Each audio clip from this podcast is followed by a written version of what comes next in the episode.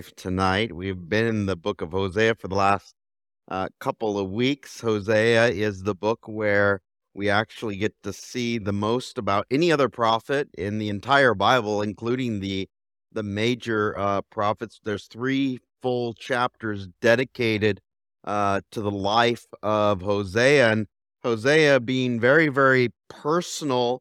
Uh, we actually get a glimpse into his family life we know all three of his kids' names. We we know his wife's name. And unfortunately, Hosea is having to deal with these horrific um, problems in his own uh, uh, marriage. In fact, uh, what is the very first commandment that God gives to Hosea? Uh, go and marry a wife who is going to be unfaithful to you. You're going to be my example to the people of Israel that have rebelled against me, an unfaithful people to God. And you're going to show them by being the example of a faithful husband to an unfaithful uh, wife. And then uh, last week in chapter three, we, we found out that he actually had to buy her, pay her uh, to live in the same house with him. I mean, that, that just blows my mind. It's truly unfathomable. But we just came off of Easter, and, and what do we celebrate at Easter? We celebrate the victory of Christ over death itself and, and the buying of us, the redemption of us on the cross. And you guys are here because you know, I mean, it's not as crowded as it was on Sunday or Friday, and that's understandable. There's not, you know, the the you know all the stuff that goes on. Uh, but but you understand if you've been as as Kat said, if you've been loved much, you understand what it means to reach out and be faithful yourself. You're being faithful, and I appreciate you guys for being here tonight. We're going to read the first seven verses of chapter uh, 5. We'll pray and then we'll get into this. Hear this, O priests, give heed, O house of Israel, give ear, O house of the king. For the judgment is for you.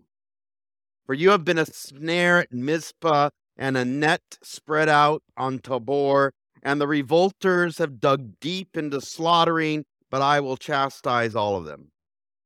I know Ephraim and Israel is not hidden from me, for now, O Ephraim, you have played the harlot.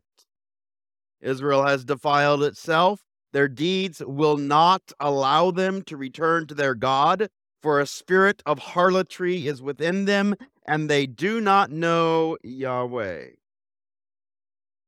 Moreover, the pride of Israel answers against him, and Israel and Ephraim stumble in their iniquity. Judah also stumbled with them. They will go with their flocks and herds to seek Yahweh, uh, but they will not find him. He has withdrawn from them. They have dealt treacherously against Yahweh, for they have borne children of strangers.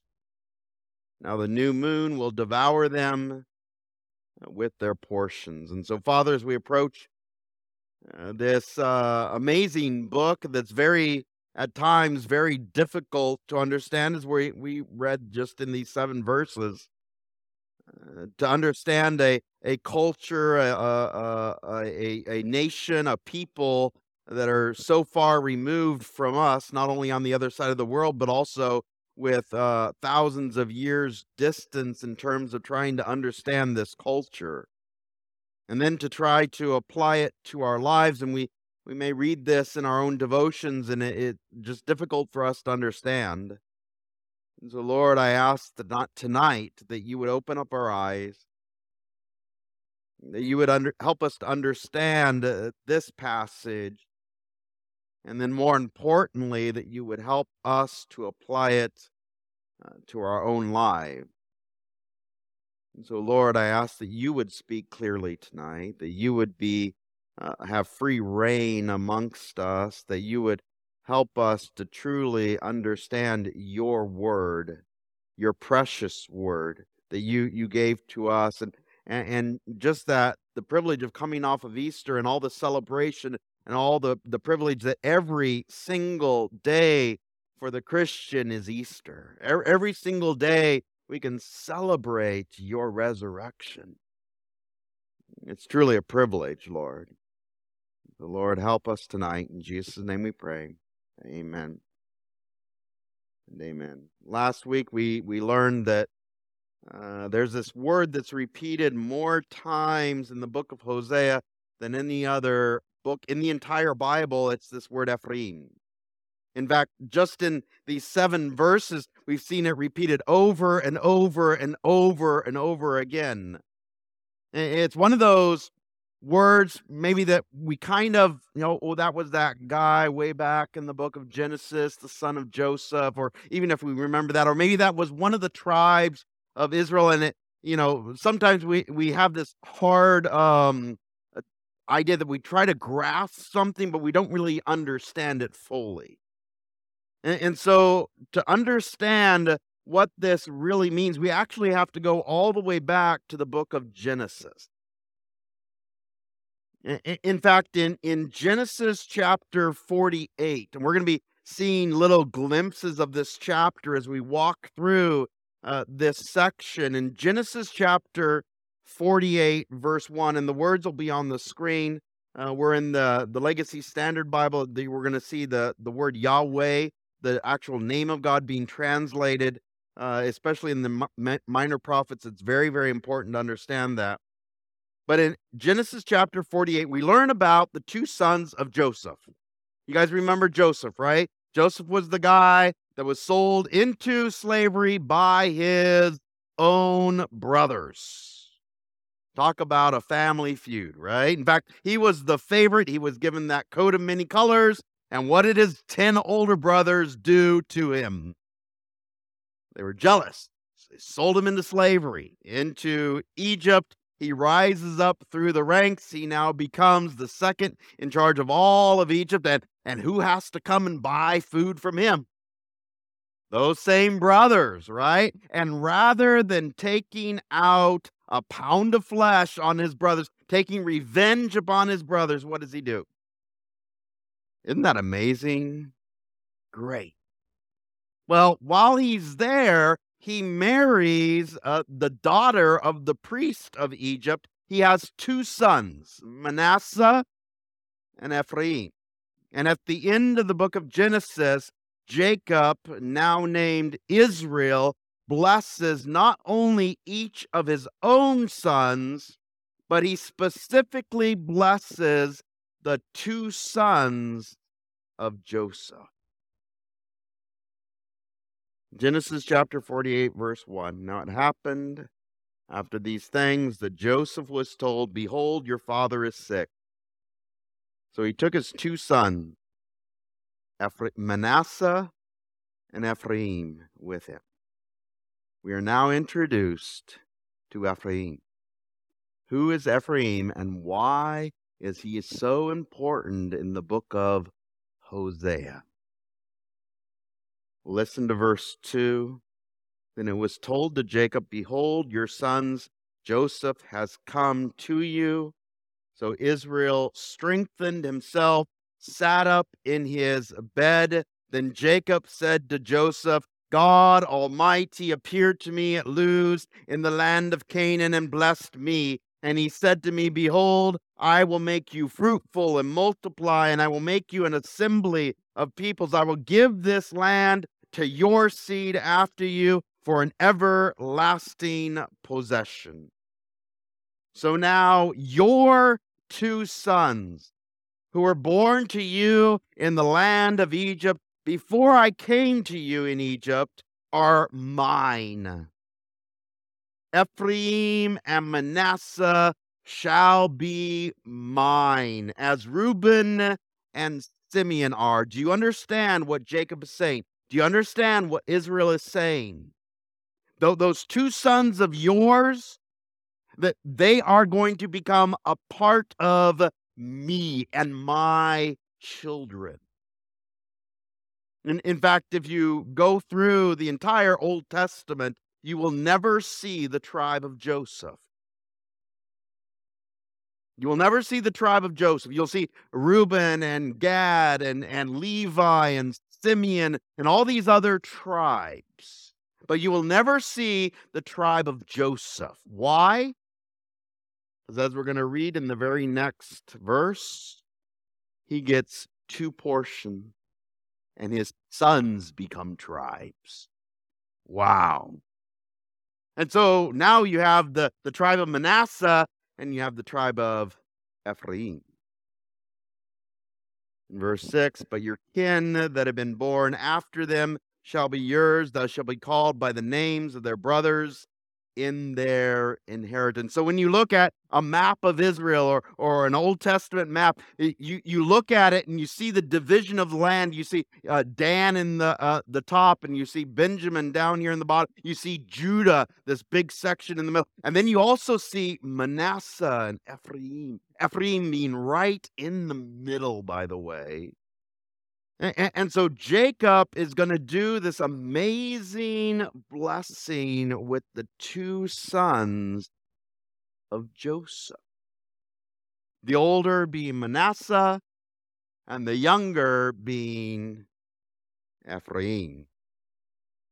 We go back to Hosea chapter 5. And we look at this amazing section here I, I want you to look at verse 5 there. Moreover, the pride of Israel answers against him, and Israel and Ephraim stumble in their iniquity. Judah also has stumbled with them. Why are there so many names in this one verse? Don't they all mean the same? And sometimes when we read the Bible, we just kind of uh, assume that, oh, well, this means this, and they're kind of synonymous together. You see, at this time, there's a divided kingdom. That there, there had been a time right after King Solomon died that the kingdom was actually divided into two different parts. In, in fact, the history of Israel shows that the nation of Israel was divided longer than it was actually united. In fact, there was only 60 years that the nation of Israel was united under a single monarchy. Uh, 20 of those years was David, and 40 of those years was Solomon. After Solomon died, boom, civil war, division, everybody not liking each other. In fact, uh, Solomon's son, Rehoboam, said, I, am going to, you know, treat everyone harsher than my dad did, and 10 tribes leave. 10 tribes, all 10 of the northern tribes left following a guy by the name of Jeroboam. So these names are very important because Israel is in the north, Judah is in the south, and they're two separate kingdoms at this time. It's a divided kingdom, both having separate capitals, both having separate kings. In fact, as you know, all the the kings in the south live in Jerusalem and they all descend from the line of David, right? And we, we, we, we know that, right? You know, that, that's very common. But in the north, in Israel, every single one of the kings come from, and the capital is in Ephraim, in the city of Samaria. And that should be very familiar to because you also see that in the New Testament. We'll see that more later on. Verses 6 through 7. They will go with their flocks and herds to seek Yahweh, but they will not find him. He has withdrawn from them. They have dealt treacherously against Yahweh, for they have borne children of strangers. How personal is this?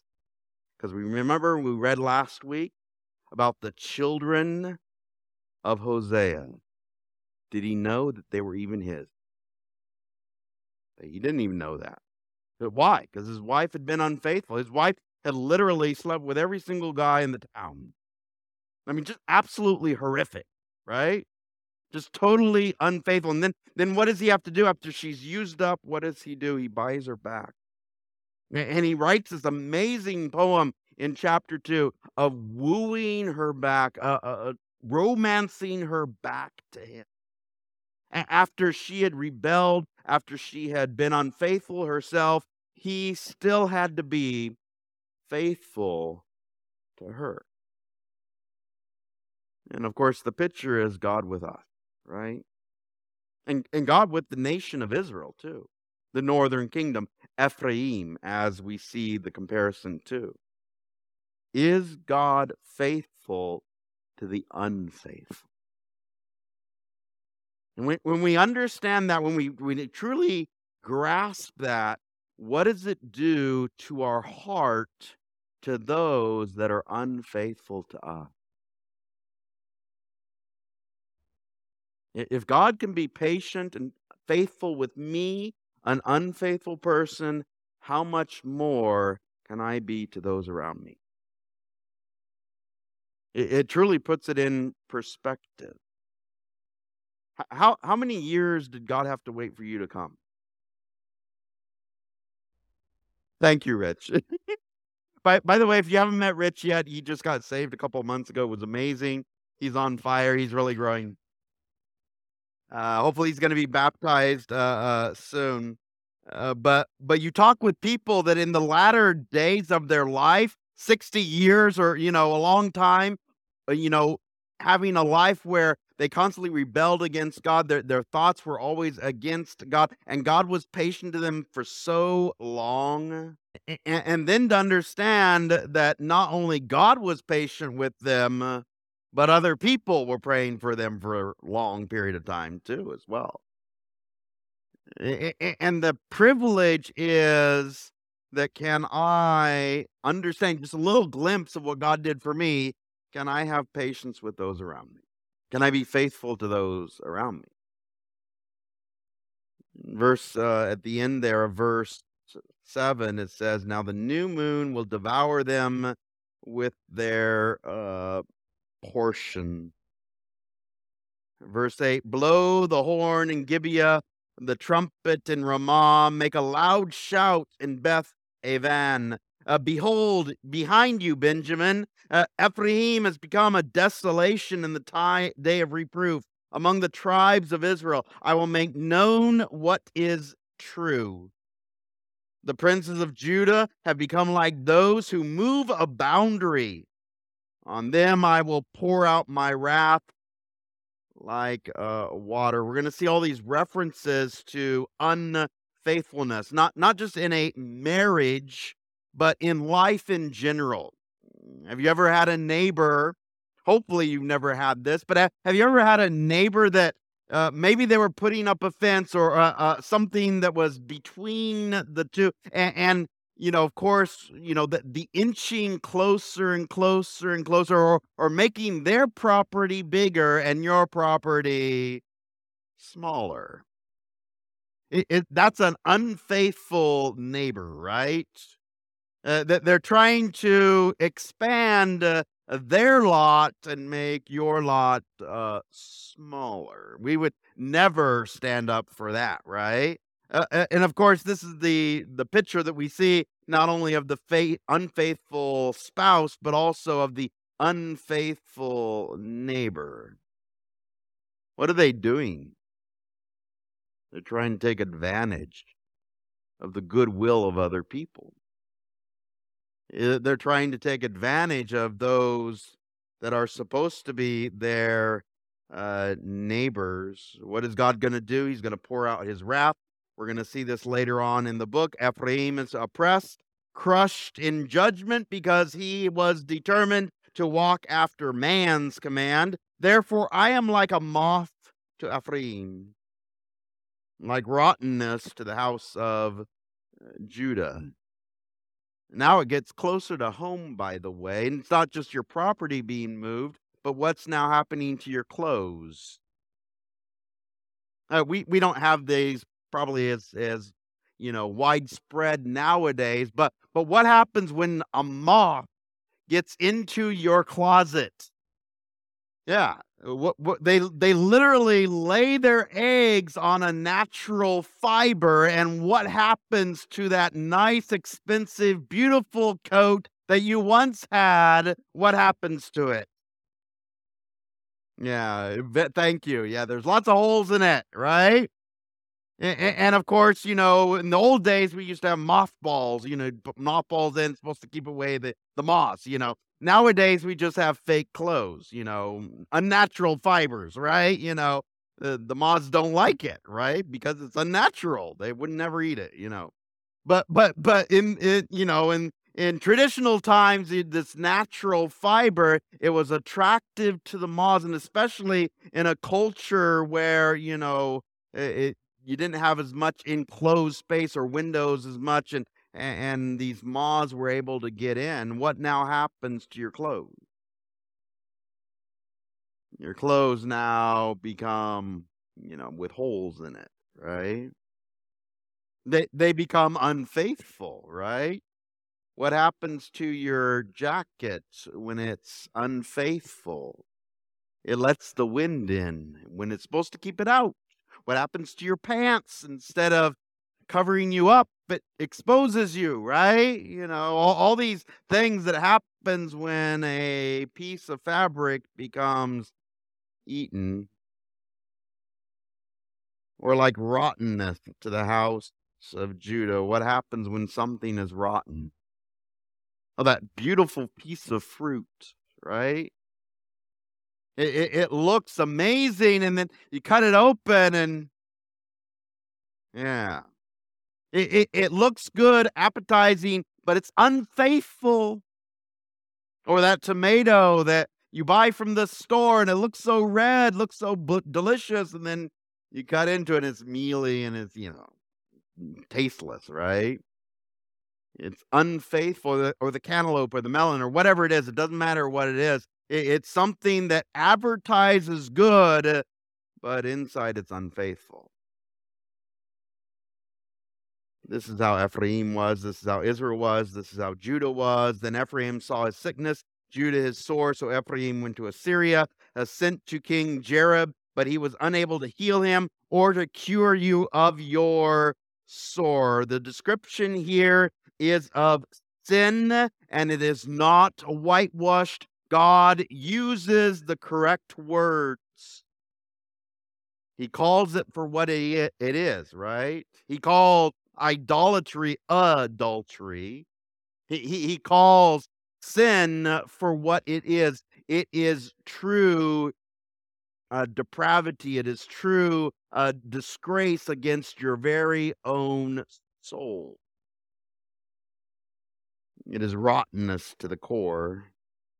Look at the words that are used here in these 2 verses, chapter 12 or verse 12, verse 13. Rottenness, sickness, sores, moth holes, desolate, unfaithful neighbor. Not mincing word.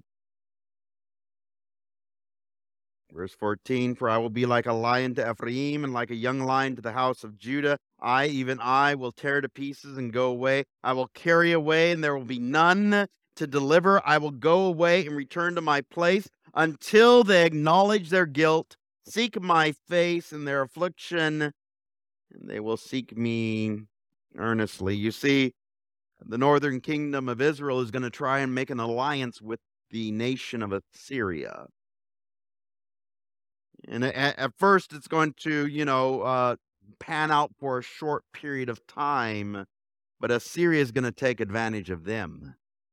Going to break the covenant, and in 722 BC, Assyria is going to come in and literally ravage the northern kingdom of Israel. So much so that when we get to the book of Amos, we're going to find out that they're going to be taken away captive with fish hooks and meat hooks in their cheeks. Just absolutely devastating. They're going to be taken away into slavery. They're going to be scattered, and when they come back, they're going to be a mixed race people. By the way, they're still going to come back to Samaria too, by the way. They're going to be changed into a different name, though. You guys know that. Genesis chapter 48, verse 8, we're going to go back to. Then Israel saw Joseph's sons and said, Who are these? Joseph said to his father, That they are my sons whom God has given to me. Here. So he said, Bring them to me, please, that I may bless uh, them. By the way, uh, Joseph is is not with his brothers. Uh, his brothers are all going to be blessed in the in the next chapter, in chapter forty nine. They're going to be individually blessed, and Joseph's sons now get the privilege as they're standing before their grandpa to be blessed by their grandpa. Look what he does there in verse 10. Now the eyes of Israel were so dim from age that he could not see. Then Joseph brought them close to him, and he kissed them, and he embraced them. And Israel said to Joseph, I never expected to see your face, and behold, God has let me see your seed as well, your children. Wow. Is that a blessing for any grandpa? But Jacob, remember, had given up hope even being able to see Joseph's face ever again because he thought he was dead, right? And, and now the privilege is he actually gets to kiss and hug his own grandchildren from Joseph. This is a very emotional time, of course. Hopefully, you can see that in the text. Verse 12 Then Joseph took them from his knees bowed with his face to the ground, and Joseph took them both, Ephraim with his right hand toward Israel's left, and Manasseh with his left hand toward Israel's right, and brought them close to him. Now, this may elude us a little bit, but uh, the understanding is that the older son was supposed to get a better blessing than the younger son. So, what does Joseph purposely do? He purposely puts the older son underneath the right hand of Jacob, and, and the younger son purposely underneath the left hand of Jacob, so that when they're they're blessed, the right hand blessing, the, the greater blessing would go toward the older son. Verse 14, but Joseph or but Israel stretched out his right hand and laid it on the head of Ephraim, who was the younger, and his left hand on Manasseh's head, crossing his hands, although Manasseh was the firstborn. And, this blessing now of the younger getting uh, the greater blessing and the the older getting a blessing but a lesser a blessing the left handed blessing, if you will. And this really, you know, uh, as, as we're going to see later on, even offends Joseph. It's the only time in the whole Bible where we actually see Joseph uh, going against his dad or, or saying something that would be uh, contrary to to his father. But but the understanding here, Jacob in this blessing now uh, puts in place what happens for the rest of the Old Testament, where now in the book of Hosea, we see Ephraim representing the 10 tribes in the north, actually being the capital of the 10 northern tribes. And God still keeps his promise of the blessing, by the way, despite the unfaithfulness of Ephraim. Wow. Look what it says there in verse 15. And he blessed Joseph and said, May the God before whom my fathers Abraham and Isaac walked, the God who has been my shepherd throughout my life to this day, the angel who has redeemed me from all evil, bless these boys. May my name live in them and the names of my fathers, Abraham and Isaac, and may they grow into a multitude in the midst of the earth. What is the blessing for Joseph's sons? That they're going to be equal with the other brothers. They're going to actually have tribes themselves. In fact, Ephraim's tribe will actually rival the tribe of Judah. So much so that the northern kingdom is synonymous actually renamed many, many times throughout the whole Bible Ephraim. And it represents the entire northern kingdom of Israel. because of the blessing that Jacob gave to Ephraim. Now, the question is why doesn't God take back his blessing? They're unfaithful. Why doesn't God take back his blessing? Because God is always faithful. God always keeps his promise. We ask, well, well, I can just do whatever I want then. If you're truly a Christian, if you truly love God, would you ever do that? Would you even ask that question? There's a higher standard, right? When we come, we understand that we want to give our life, not because of the, you know, what we think is is is a you know open door that we can do anything we want. No, because of the grace of God, I want to obey God. I want to obey Him. Continues on there, Hosea chapter 6, verse 1 Come, let us return to Yahweh. For he has torn us, but he will heal us. He has struck us, but he will bandage us. Do you see the, the contrast? Do you see the contrast? What did Ephraim, the northern kingdom of Israel, look like? Sores, moth holes, unfaithfulness, all, this rottenness that we saw in the previous chapter. And what is the cry of God? What is the cry of God?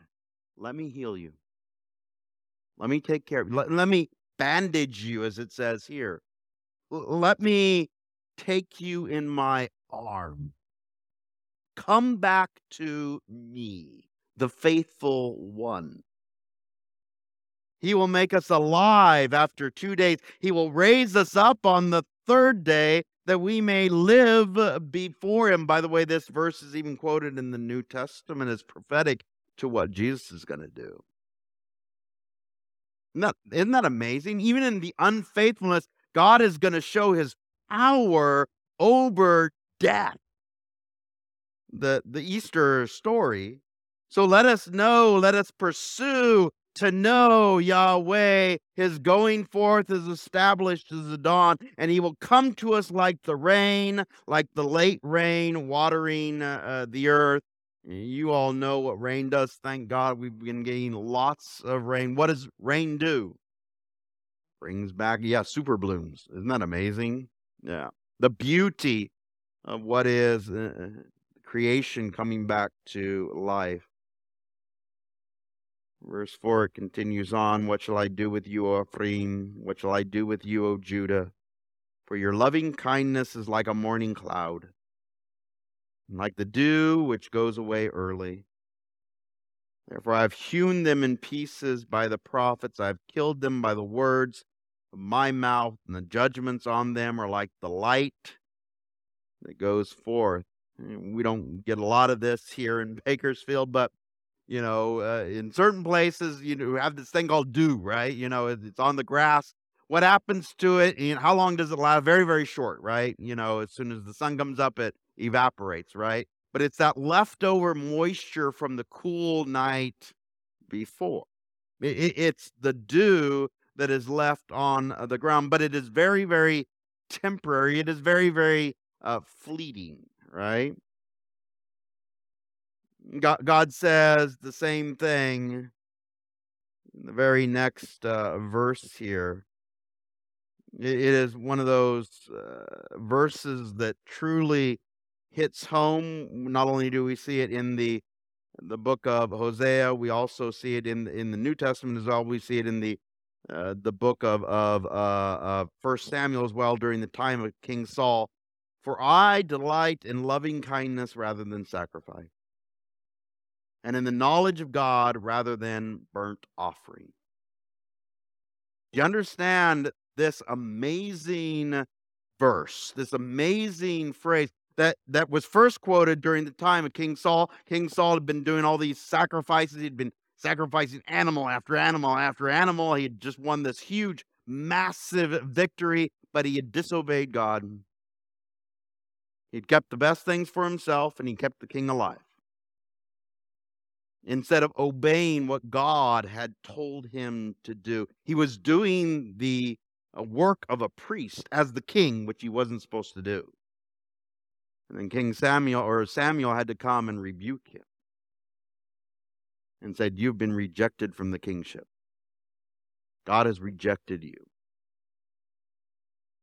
I don't know if you know certain people that they have the ability to be able to tithe a lot.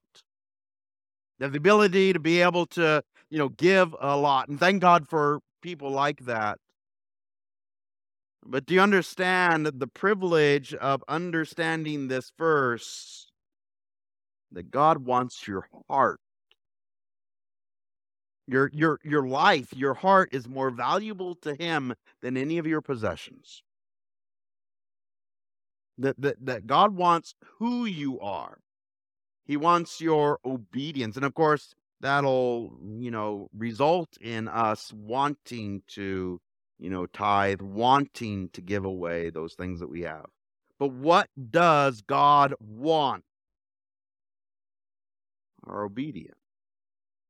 In fact, that's exactly what he says here. He delights in loving kindness rather than sacrifice and in the knowledge of God rather than burnt offerings. But like Adam, they have trespassed against this covenant, and there they have dealt treacherously against me. Gilead is a city of workers of iniquity with a track of blood, and as raiders wait for a man, as a band of priests murder on the way to Shechem. Surely they have committed lewdness in the house of Israel. I have seen an appalling thing. Ephraim's harlotry is there. Israel has defiled itself. And now we, we understand why this uh, illustration in the very beginning of the book of Hosea's own family. A, a prophet who has to endure the unfaithfulness of his wife and God having to deal with the unfaithfulness of a nation, an entire people, an entire group of people, in fact, all 10 of the northern tribe. How, how patient is God? How faithful is God? Mm, by the way, you know, the same is true today is God's still faithful to us, even as a nation. Could God have wiped us out a long time ago? But God is faithful. He continues to be faithful. Now, judgment's coming. We'll see that as we continue on. Last verse here in in verse or chapter 6 it says also O Judah, there is a harvest set for my people when I restore the fortunes of my people. The promise again, if they repent. So, who is Ephraim? Youngest son of Joseph. At the very end of Genesis chapter 48. The last time we're going to go there, okay? Last time we're going to go there. Genesis chapter 48, verse 17, we pick up again the story of the blessing of Ephraim. But Joseph saw that his father set his right hand on Ephraim's head, and it was displeasing in his sight. So he took hold of his father's hands to remove it from Ephraim's head to Manasseh's head. Oh, wow. Oh, wow. What, what is he saying to his own dad? You're wrong. You did it wrong, dad. You you, bless them the wrong direction, right? You're you're so blind you can't see who's standing in front of you, right? Even though he knew what he was doing. Of course, this is the only time, and and it really shows us the humanity of Joseph. Of course, he he had his own faults as well. He wasn't this perfect guy that we always make him out to be. Verse 19 there it says, But his father refused and said, I know my son, I, I know. He also will become a people. He will also be great. Manasseh is going to be a, a great nation. In fact, they're going to be one of the nations that are on the eastern side of the border of Israel, the, the other side of the, the Jordan uh, River. They're going to get a large portion of land. You can see that in the in the maps of, of Israel. However, his younger brother shall be greater than he, and his she- seed shall become the fullness of nations. When you look at a map of the tribe of Ephraim, it is massive, it is huge. It is right there in the center of Israel. It is where Samaria is at, the capital of the northern kingdom, synonymous with Israel itself. And he blessed them that day, saying, By you, Israel, will be pronounced blessing, saying, God, may God make you like Ephraim and Manasseh. Then he put Ephraim before Manasseh. Then Israel said to Joseph, Behold, I am about to die, but God will be with you and will bring you back to the land of your father. And I give you one portion more than your brother. Now, this also was very unusual because in the eh, the Israelite culture, in the lot of Middle Eastern cultures, uh, the the the estate or the the will or or the amount of money isn't always divided evenly amongst all the kids. The oldest always gets a double portion, a, a larger portion. So if you had three kids, you would divide it by four. And the oldest would get two of those portions, and then the younger two would each get a portion apiece. Or, or as in the case of Israel, he had 12 sons. So he divided it up 13 times. And of course, if you look in the Old Testament, Levi doesn't get one of those portions. They become the priestly portion and they're divided. So you still have 12 portions, uh, but Levi gets that, that priestly portion. And so again, you'll never see a tribe of Joseph. You always see Ephraim and Manasseh, Ephraim being the greater, Ephraim being actually synonymous with the northern kingdom of Israel, the one from it which every single king in the north is derived from, comes from. Truly a, a blessed nation, but unfortunately, what did they do with their blessing? Squander it. In fact, they even give it away to the Assyrian Empire. We see that in the very next chapter in the book of Hosea, Hosea chapter 7. When I would heal Israel, then the iniquity of Ephraim is uncovered, and the evil deeds of Samaria. For they work falsehood. The thief enters in, raiders ransack outside. They, they do not say to their hearts that I remember all their evil, nor their deeds are all around them. They are before my face. With their evil, they make the king glad, and the princes with their deception. They're calling uh, good evil and evil good. In fact, the king is applauding their evil deeds. The king is glad when they commit evil deeds or evil acts. All their adulterers, uh, like an oven heated by the baker, who ceases to stir up the fire from the kneading of the dough until it is leavened. On the day of our king, uh, the princes become sick with the heat of wine. He stretched out his hand uh, with the scoffer. By the way, that verse is also quoted in the New Testament. That that verse is also quoted at uh, the death of Jesus Christ as well. Did Jesus also have to deal with unfaithful people that literally scoffed in his face? And did he still die for them? Was he still faithful to them? In fact, what did he say? And Pastor said this on Friday. What, what did he say from the cross as those Roman soldiers nailed him to it? Father, forgive them, for they know not know, know not what they do. This is the faithfulness oh, to an unfaithful people. This reference to bread, I don't know if you, you guys are, are uh, bakers or anything like that. This, this reference to uh, the bread here, it's in the old fashioned oven, of course, you know.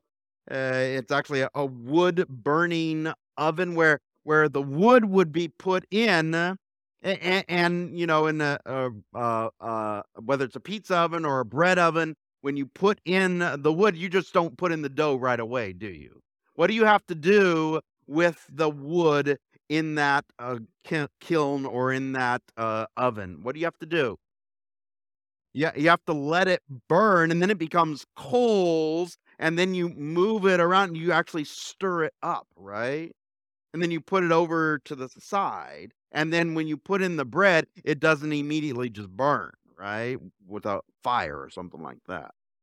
And this is exactly the reference to this verse 4. In verse 6, it says, For their hearts are like an oven. As they draw near in their plotting, their anger smolders all night. And in the morning, it burns like a flaming fire. Hopefully, I, am sure none of you guys have ever done this. Awake all night stewing about how you're going to get back at someone. Or, or, or imagining how you're going to cause revenge upon someone else. This this is exactly what they're doing. How, how how much more forgiving is God to us, and how should we treat those that offend us? All of them are like a hot oven. They, they devour their judges. All their kings have fallen. None of them calls to me. By the way, every single one of the northern kings, and you can read about this in First, Second Kings, First and Second Chronicles. Every single one of the northern kings, without exception, were unfaithful, were evil kings. Bad king. Again, fulfilling prophecy, verse 8 of chapter 7. Ephraim mixes himself with the peoples. Ephraim has become like a cake not turned. Okay, so what happened? Normally, we don't, we, you have to think of like a pancake, okay? What happens when you don't turn a pancake?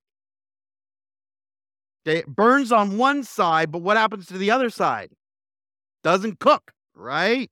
It, it's completely raw. Would you ever want to eat that kind of a pancake or, or that kind of a cake? No, it's you know raw on one side and burnt on the other, right? Totally unedible. This is what the picture here is of Ephraim. Strangers devour his power, yet he does not know it. Assyria is going to come in and literally destroy the northern kingdom. Gray hairs also are sprinkled on him, yet he does not uh, know it. Okay, this is probably hopefully maybe, and I, I look out at the audience and I see it, you know, the gray hair, right? Does it sneak up on you? It, it, I mean, and that's unfortunately what sin does too.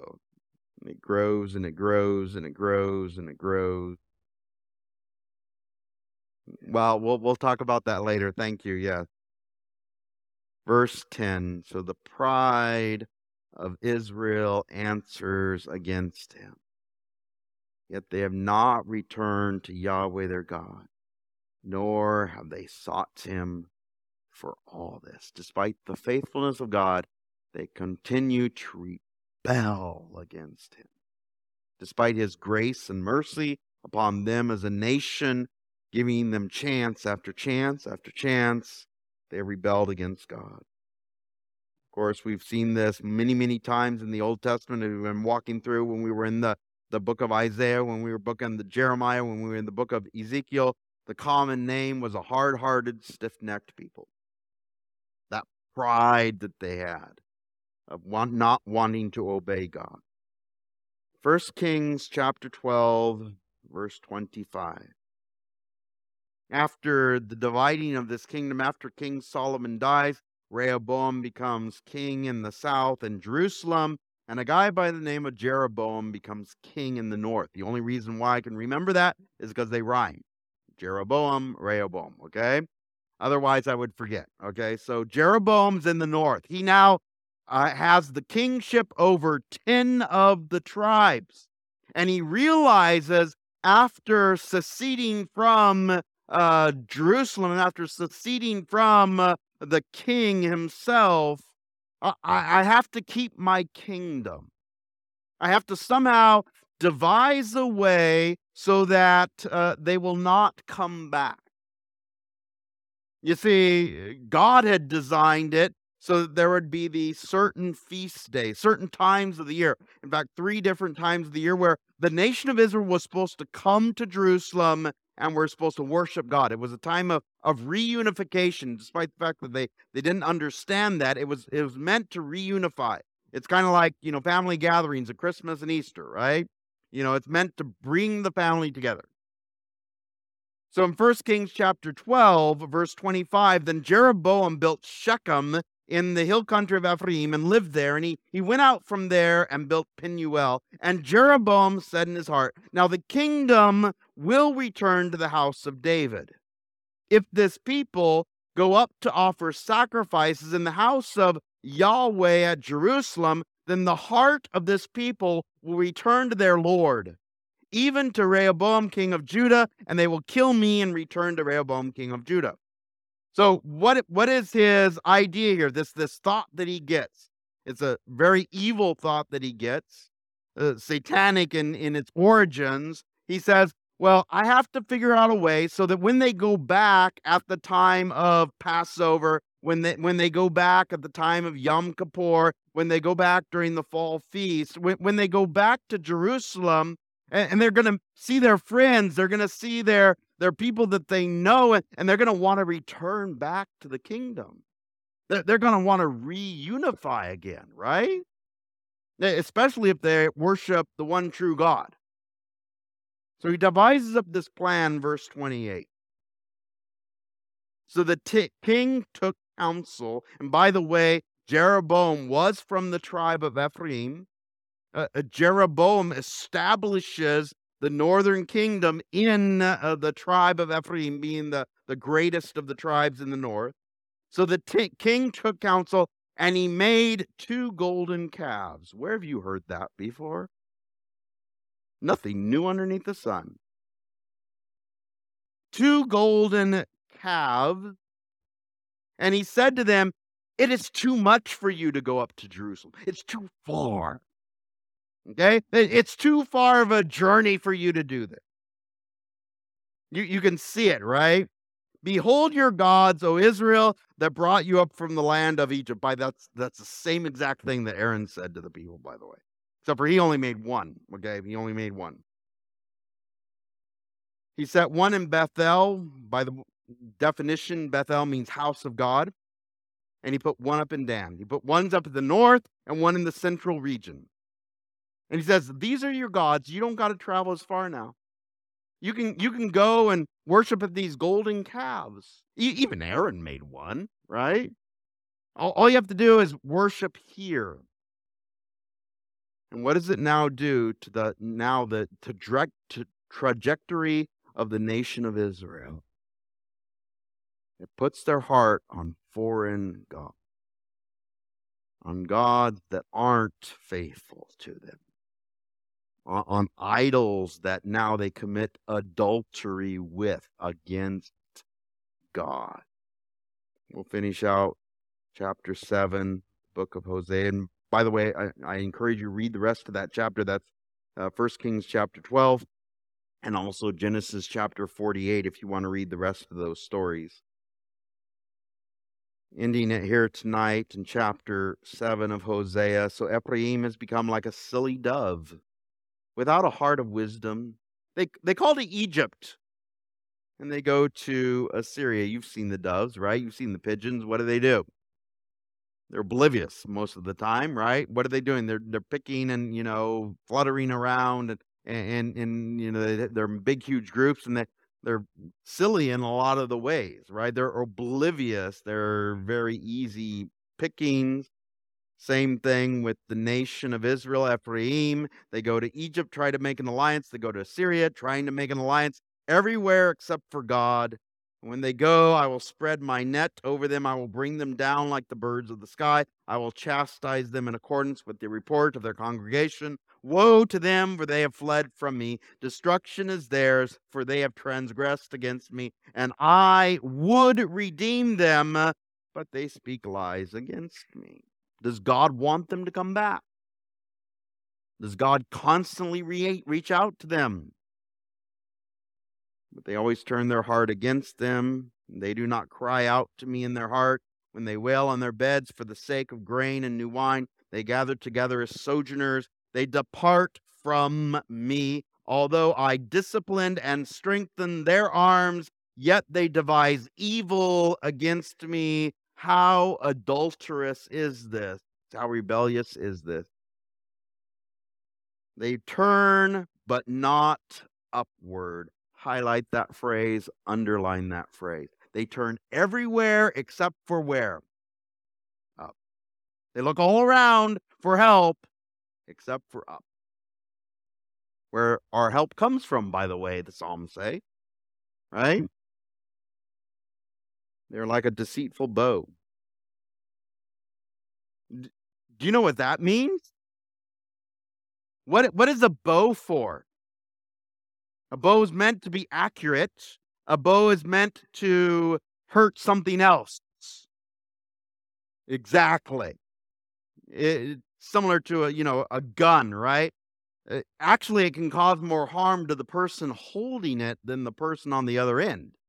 If you have a deceitful bow or deceitful gun, because actually you can even be killed by a bow that is deceitful if it breaks or, or something happens to it, it actually can cause harm uh, to you. And, and this is the comparison as we see here to Israel and Ephraim. They are a deceitful bow. We'll talk about this more next week. Their princes will fall by the sword because of the indignation of their tongue. This will be their scoffing in the land of Egypt, and even Egypt, their enemies, will laugh at them.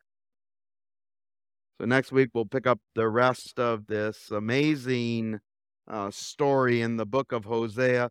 Hopefully, the understanding here is, and, thank God there's, there's so much in terms of the history of the Bible, but the application is when are we supposed to be faithful? All the time. Don't don't blame it on the other person. It's so easy to say, well, they're unfaithful to me, they lied to me. They did this to me. I can do it back to them. No. Would God ever do that to us? No.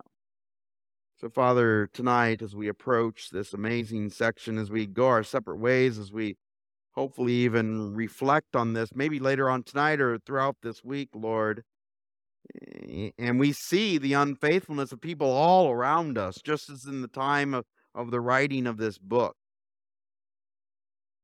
the comparison of unfaithfulness to adultery, the idolatry to adultery, and turning my back upon God, and, and literally um, prostituting ourselves out to other things rather than being faithful to the one God. You constantly reach out to us, you constantly pull us back, you, you constantly call us to repent and come back to you. Lord, we are so grateful for your faithfulness. We are so faithful for your work on the cross. We're so faithful to what you are so grateful for what you did to us in your faithfulness to a people that rejected you. Lord, help us to see that. Help us to really have our eyes open to that and help us to be grateful for it.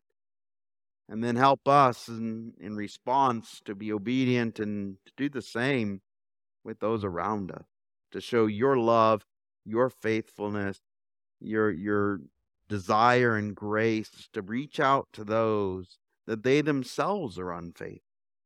They themselves are enemies of you. And they too are loved by you. They too need to be drawn to you. And so, Lord, as we read the rest of the book of Hosea in the, in the coming weeks, Lord, as maybe we read it throughout this week or or you know the other parts of the the bible where we see uh, your faithfulness portrayed in clear clear form. Lord, help us desire that for ourselves. Help us desire that for ourselves. Thank you for your redemption. Thank you for your faithfulness to us, a people that don't deserve it. So we love you, Lord, tonight. In Jesus' name we pray. Amen and amen. God bless you. Thank you for being here.